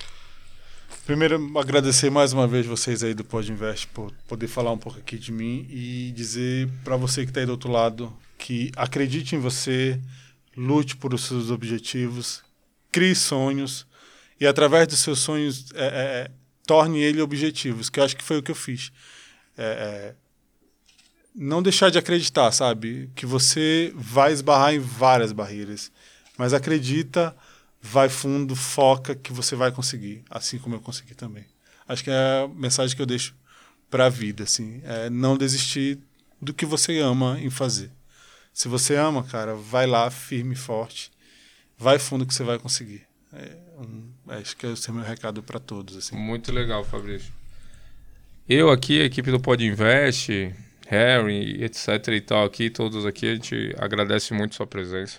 Eu que agradeço o convite. Eu não tenho nem o que te falar. Mais uma vez, isso aqui é doado, não está sendo cobrado. Ele está ele tá aqui, não é perdendo tempo, né? Ele está doando o tempo dele aí para quem está assistindo, tá?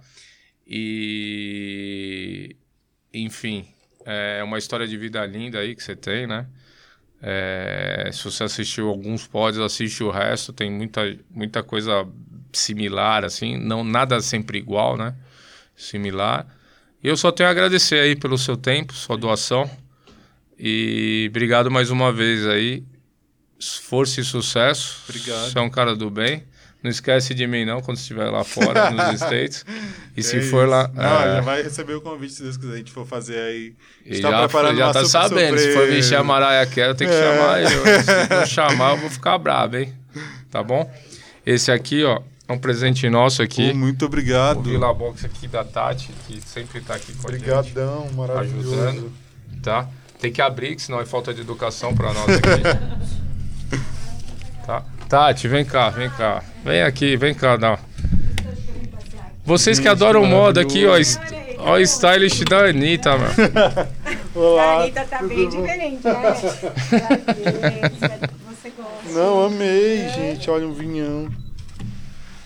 Aí, parceiro, é hoje, hein? Né? é hoje. Hoje a tábua da porta vai ficar. Mas Não, eles jogaram fora a tábua. Se fosse minha, tava na fora? parede, mano. Ah, Ah, não. ele. Tá de brincadeira, hein? Amei, obrigado, obrigado. Muito obrigado. Obrigado por ter me recebido aqui com o maior carinho, o maior. Fala em meu nome, fala em nome do Caio, ele não tá presente hoje aí, tá? Tá numa outra função nossa aí, tive uma reunião, a gente teve que se desdobrar aí. Não, mas eu agradeço, muito obrigado mesmo pelo convite. Acho que é muito importante falar das experiências da vida, para as pessoas entenderem que não é tão fácil chegar onde a gente que batalha muito. Que as pessoas olham o Instagram e falam assim: ah, pô, o cara é. é, né? Eu bato Cara, muito veste nisso que eu, te- eu sou pai, eu tenho cinco, cinco nas costas. E eles acham que é facílimo, né? Aqui não tem calo nenhum, aqui já fez de tudo, né, mano? Não, é bem desse jeito mesmo. A galera olha o Instagram e pensa que foi fácil. não, verdade, é, é tudo do dia pra noite, né? Eu falo pra eles, o dia pra noite meu durou alguns anos, hein? Tem no mínimo 30 anos. No mínimo, hein? Então é do dia pra noite, né? Foi de ontem que a consegui, gente né? tá construindo aí, acho que 10 anos essa carreira aí de trabalhos e, e- e foco e não, não para, cara. A E dedicação, tá- né? e dedicação todo dia. Fabrício, do coração, mais uma vez, toda Obrigado pelo aí, convite. O Adinvest te agradece, tá? cara? Obrigadão. Valeu. Valeu, pessoal. Boa noite aí. Falou.